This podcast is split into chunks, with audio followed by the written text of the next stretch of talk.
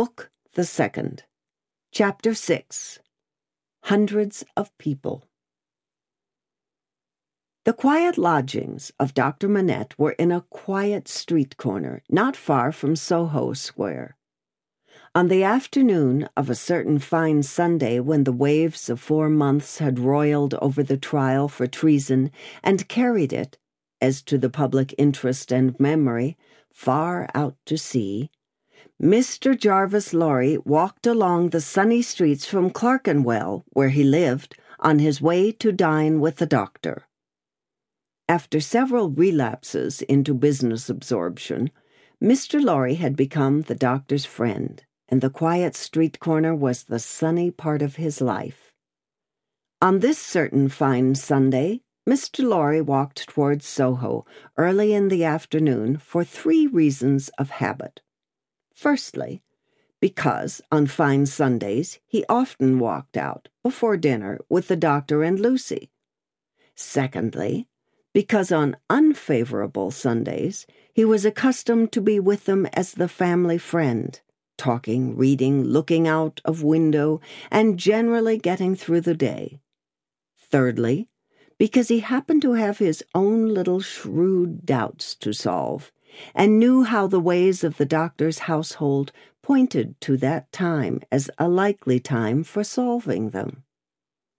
A quainter corner than the corner where the doctor lived was not to be found in London.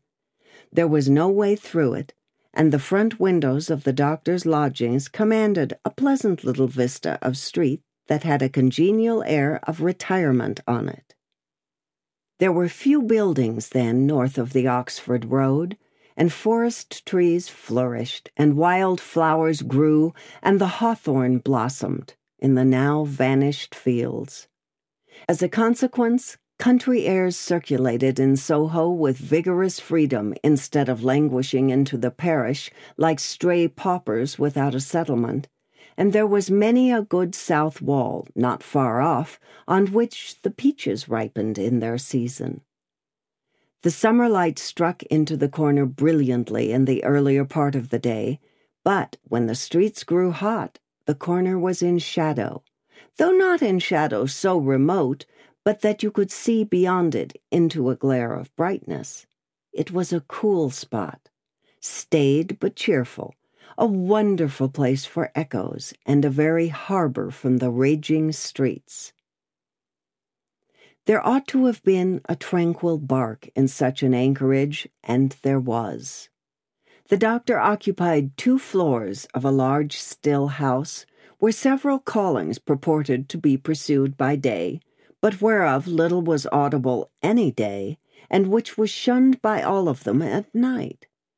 In a building at the back, attainable by a courtyard where a plane tree rustled its green leaves, church organs claimed to be made, and silver to be chased, and likewise gold to be beaten by some mysterious giant who had a golden arm starting out of the wall of the front hall, as if he had beaten himself precious and menaced a similar conversion of all visitors.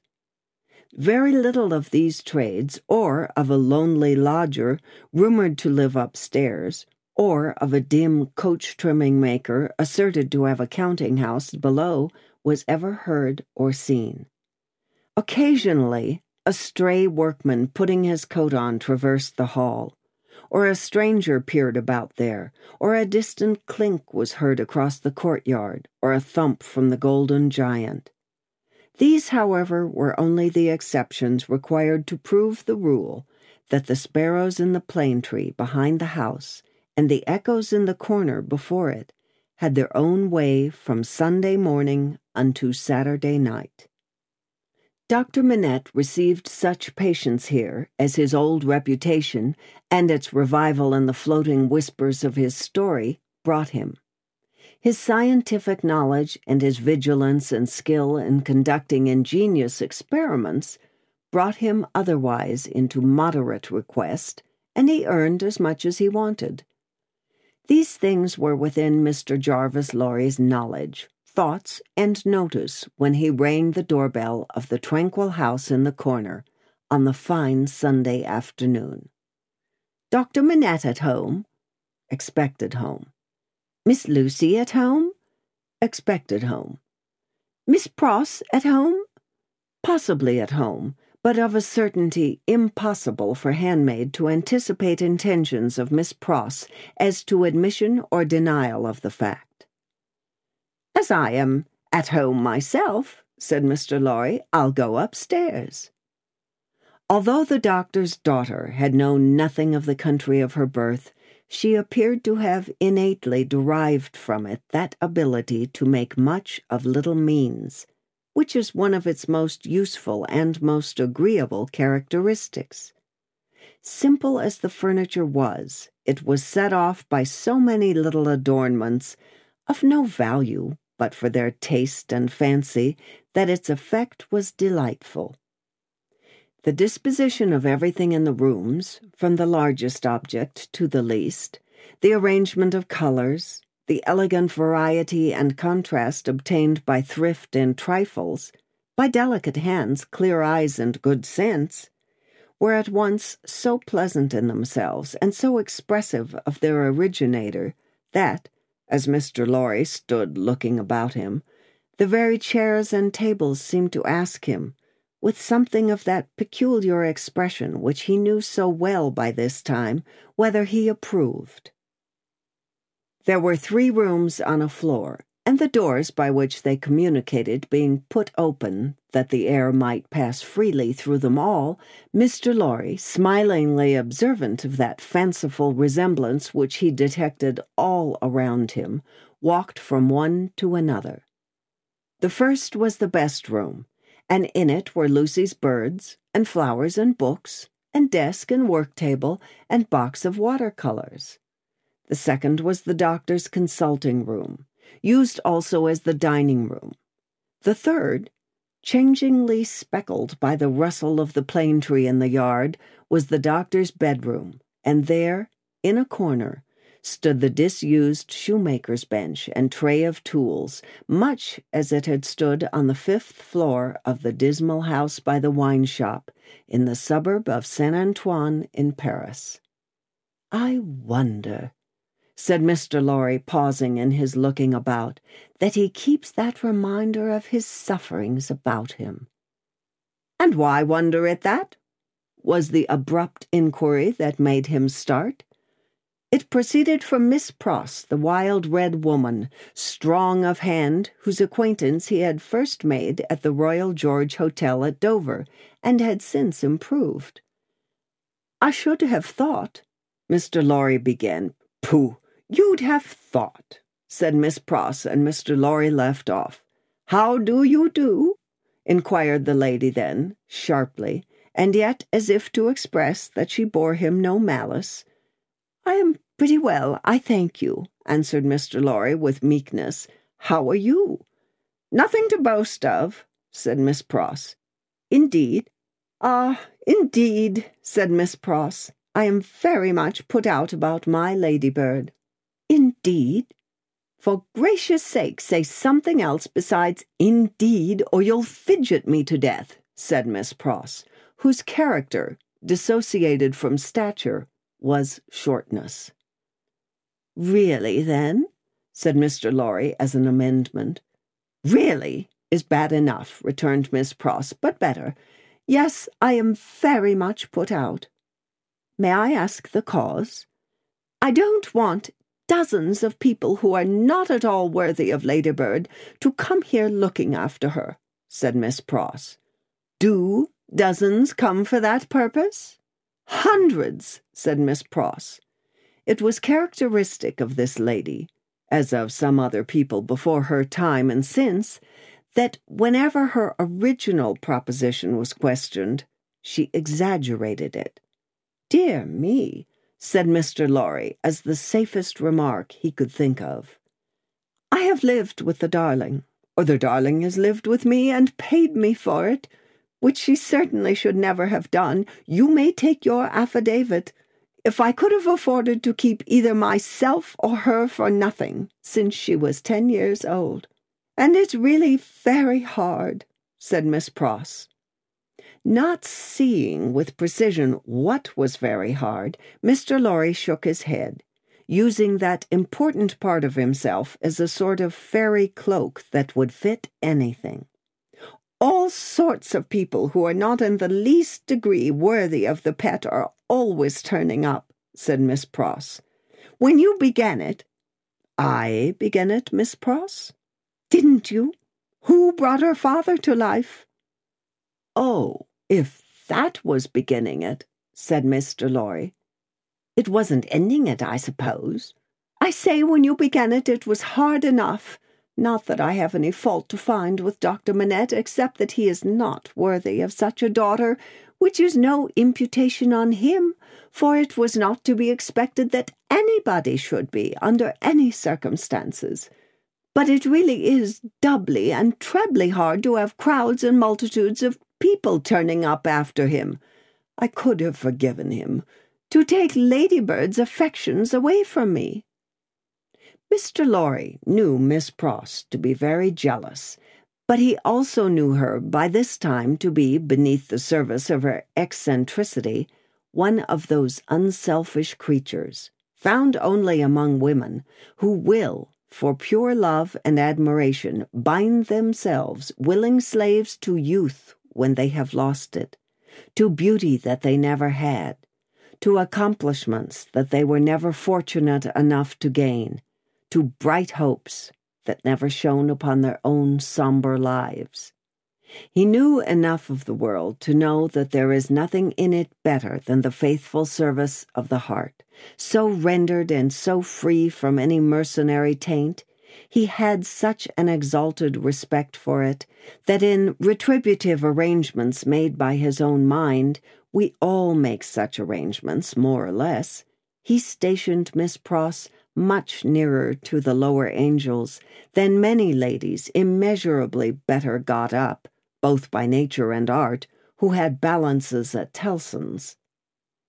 There never was, nor will be, but one man worthy of Ladybird, said Miss Pross, and that was my brother Solomon if he hadn't made a mistake in life. Here again, Mr. Lorry's inquiries into Miss Pross's personal history had established the fact that her brother Solomon was a heartless scoundrel who had stripped her of everything she possessed as a stake to speculate with, and had abandoned her in her poverty for evermore with no touch of compunction. Miss Pross's fidelity of belief in Solomon, deducting a mere trifle for this slight mistake, was quite a serious matter with Mr. Lorry and had its weight in his good opinion of her. As we happen to be alone for the moment, and are both people of business, he said, when they had got back to the drawing room and had sat down there in friendly relations, let me ask you, does the doctor, in talking with Lucy, never refer to the shoemaking time yet? Never and yet keeps that bench and those tools beside him. Ah, returned Miss Pross, shaking her head, but I don't say he don't refer to it within himself. Do you believe that he thinks of it much? I do, said Miss Pross. Do you imagine? Mr. Lorry had begun when Miss Pross took him up short with, Never imagine anything, have no imagination at all. I stand corrected. Do you suppose? You go so far as to suppose sometimes. Now and then, said Miss Pross. Do you suppose, Mr. Lorry went on with a laughing twinkle in his bright eye as it looked kindly at her, that Dr. Manette has any theory of his own, preserved through all those years, relative to the cause of his being so oppressed, perhaps even to the name of his oppressor.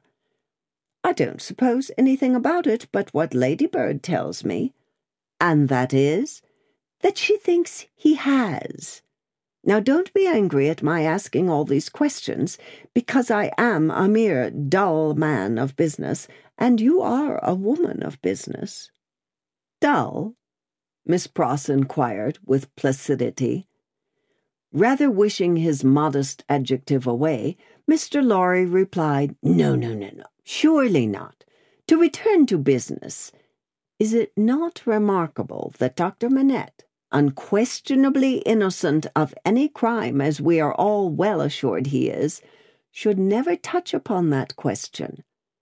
I will not say with me, though he had business relations with me many years ago, and we are now intimate, I will say with the fair daughter to whom he is so devotedly attached, and who is so devotedly attached to him. Believe me, Miss Pross, I don't approach the topic with you out of curiosity, but out of zealous interest. Well, to the best of my understanding, and bad's the best, you'll tell me, said Miss Pross, softened by the tone of the apology, he is afraid of the whole subject. Afraid. It's plain enough, I should think, why he may be. It's a dreadful remembrance. Besides that, his loss of himself grew out of it. Not knowing how he lost himself, or how he recovered himself, he may never feel certain of not losing himself again. That alone wouldn't make the subject pleasant, I should think. It was a profounder remark than Mr. Lorry had looked for. True, said he, and fearful to reflect upon. Yet a doubt lurks in my mind, Miss Pross, whether it is good for Dr. Manette to have that suppression always shut up within him. Indeed, it is this doubt and the uneasiness it sometimes causes me that has led me to our present confidence. Can't be helped, said Miss Pross, shaking her head. Touch that string, and he instantly changes for the worse. Better leave it alone. In short, must leave it alone, like or no like.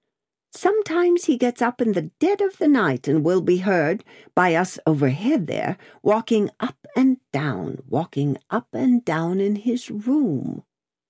Ladybird has learnt to know then that his mind is walking up and down, walking up and down in his old prison. She hurries to him, and they go on together, walking up and down, walking up and down, until he is composed. But he never says a word of the true reason of his restlessness to her, and she finds it best not to hint at it to him. In silence, they go walking up and down together, walking up and down together, till her love and company have brought him to himself.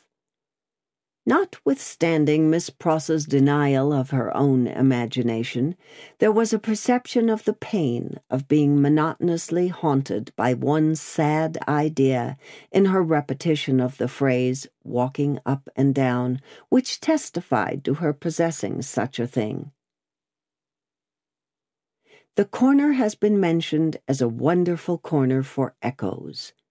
It had begun to echo so resoundingly to the tread of coming feet that it seemed as though the very mention of that weary pacing to and fro had set it going. Here they are, said Miss Pross, rising to break up the conference, and now we shall have hundreds of people pretty soon. It was such a curious corner in its acoustical properties, such a peculiar ear of a place, that as Mr. Lorry stood at the open window, looking for the father and daughter whose steps he heard, he fancied they would never approach.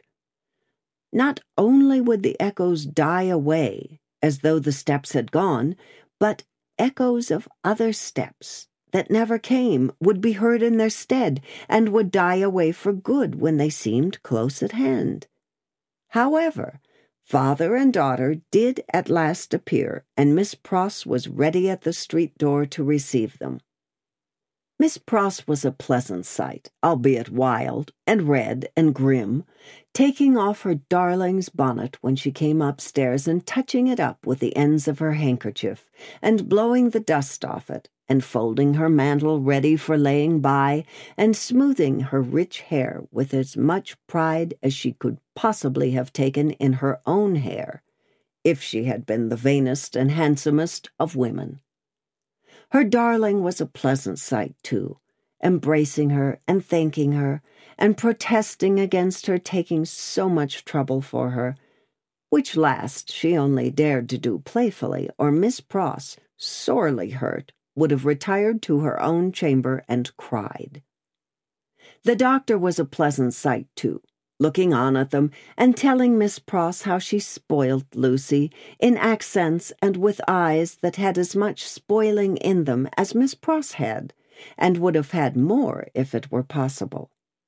Mr. Lorry was a pleasant sight, too, beaming at all this in his little wig and thanking his bachelor stars for having lighted him in his declining years to a home.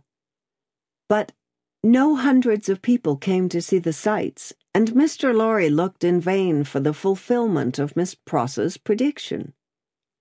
Dinner time and still no hundreds of people. In the arrangements of the little household, Miss Pross took charge of the lower regions, and always acquitted herself marvelously. Her dinners, of a very modest quality, were so well cooked, and so well served, and so neat in their contrivances, half English and half French, that nothing could be better. Miss Pross's friendship being of the thoroughly practical kind, she had ravaged Soho and the adjacent provinces in search of impoverished French, who, tempted by shillings and half crowns, would impart culinary mysteries to her. From these decayed sons and daughters of Gaul, she had acquired such wonderful arts that the woman and girl who formed the staff of domestics regarded her as quite a sorceress or Cinderella's godmother, who would send out for a fowl, a rabbit, a vegetable or two from the garden, and change them into anything she pleased. On Sundays, Miss Pross dined at the doctor's table, but on other days persisted in taking her meals at unknown periods, either in the lower regions or in her own room on the second floor, a blue chamber, to which no one but her ladybird ever gained admittance. On this occasion, Miss Pross, responding to Ladybird's pleasant face and pleasant efforts to please her, unbent exceedingly, so the dinner was very pleasant, too. It was an oppressive day, and after dinner, Lucy proposed that the wine should be carried out under the plane tree, and they should sit there in the air. As everything turned upon her and revolved about her, they went out under the plane tree and she carried the wine down for the special benefit of Mr. Lorry. She had installed herself some time before as Mr. Lorry's cup bearer, and while they sat under the plane tree talking, she kept his glass replenished.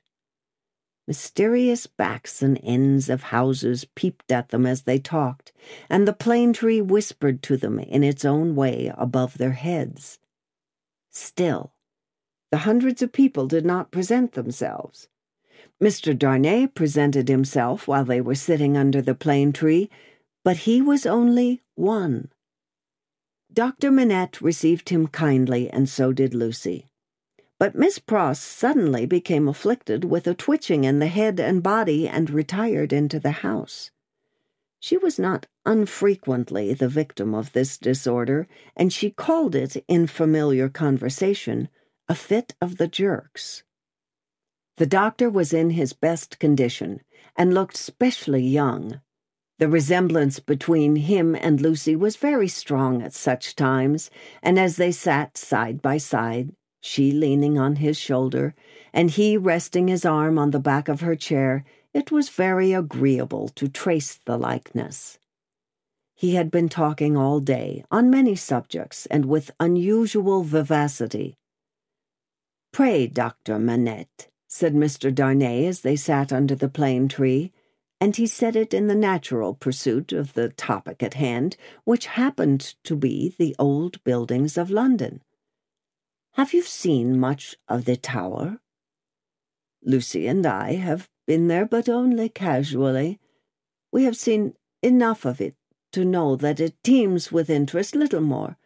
I have been there, as you remember, said Darnay with a smile, though reddening a little angrily, in another character, and not in a character that gives facilities for seeing much of it. They told me a curious thing when I was there. What was that?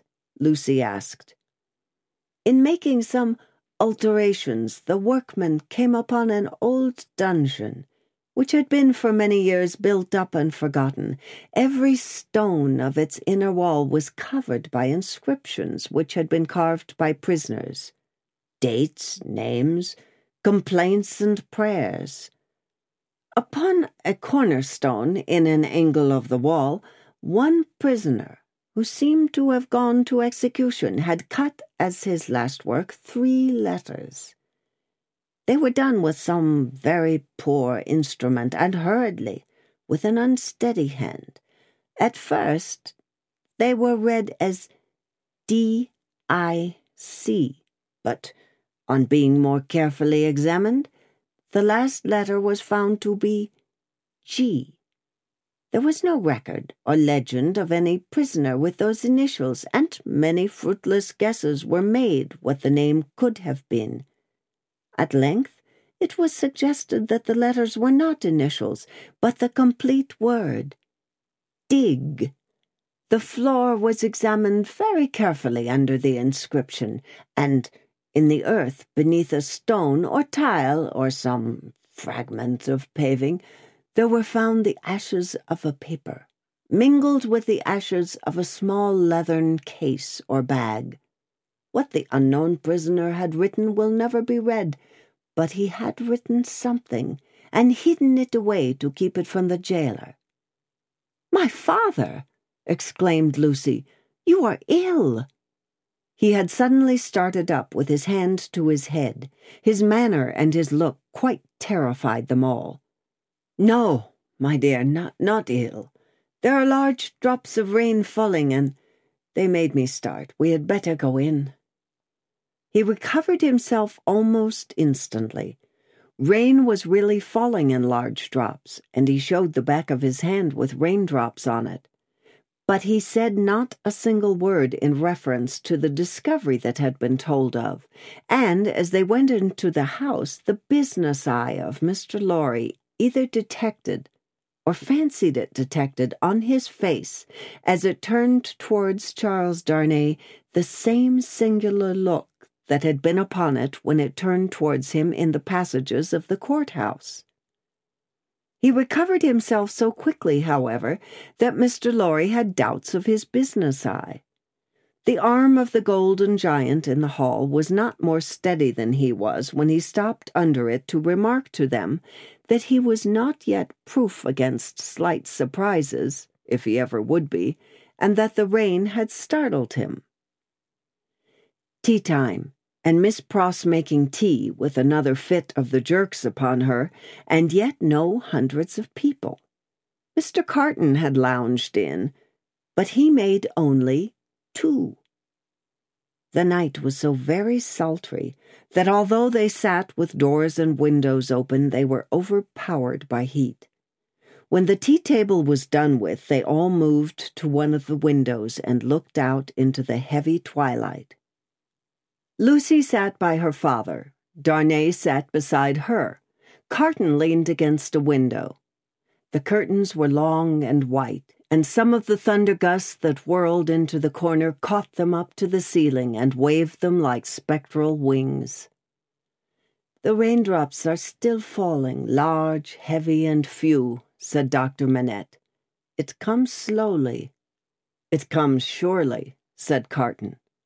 They spoke low, as people watching and waiting mostly do, as people in a dark room, watching and waiting for lightning, always do. There was a great hurry in the streets of people speeding away to get shelter before the storm broke. The wonderful corner for echoes resounded with the echoes of footsteps coming and going, yet not a footstep was there. A multitude of people, and yet a solitude, said Darnay when they had listened for a while. Is it not impressive, Mr. Darnay? asked Lucy. Sometimes I have sat here of an evening until I have fancied. But even the shade of a foolish fancy makes me shudder tonight when all is so black and solemn. Let us shudder too. We may know what it is. It will seem nothing to you. Such whims are only impressive as we originate them, I think. They are not to be communicated. I have sometimes sat alone here of an evening listening until I have made the echoes out to be the echoes of all the footsteps that are coming by and by into our lives. There's a great crowd coming one day into our lives, if that be so, Sydney Carton struck in, in his moody way. The footsteps were incessant, and the hurry of them became more and more rapid. The corner echoed and re echoed with the tread of feet, some, as it seemed, under the windows, some as it seemed in the room, some coming, some going, some breaking off, some stopping altogether, all in the distant streets, and not one within sight. Are all these footsteps destined to come to all of us, Miss Manette, or are we to divide them among us? I don't know, Mr. Darnay. I told you it was a foolish fancy, but you asked for it. When I have yielded myself to it, I have been alone, and then I have imagined them the footsteps of the people who are to come into my life and my father's. I take them into mine, said Carton. I ask no questions and make no stipulations. There is a great crowd bearing down upon us, Miss Manette, and I see them. By the lightning. He added the last words after there had been a vivid flash which had shown him lounging in the window. And I hear them, he added again after a peal of thunder. Here they come, fast, fierce, and furious. It was the rush and roar of rain that he typified, and it stopped him, for no voice could be heard in it. A memorable storm of thunder and lightning broke with that sweep of water, and there was not a moment's interval in crash and fire and rain until after the moon rose at midnight. The great bell of St. Paul's was striking one in the cleared air when Mr. Lorry, escorted by Jerry, high booted and bearing a lantern, set forth on his return passage to Clerkenwell. There were solitary patches of road on the way between Soho and Clerkenwell, and Mr. Lorry, mindful of footpads, always retained Jerry for this service, though it was usually performed a good two hours earlier. What a night it has been! Almost a night, Jerry, said Mr. Lorry, to bring the dead out of their graves. I never see the night myself, master, nor yet I don't expect to, that would do that, answered Jerry. Good night, Mr. Carton, said the man of business. Good night, Mr. Darnay. Shall we never see such a night again together? Perhaps. Perhaps see the great crowd of people with its rush and roar bearing down upon them, too.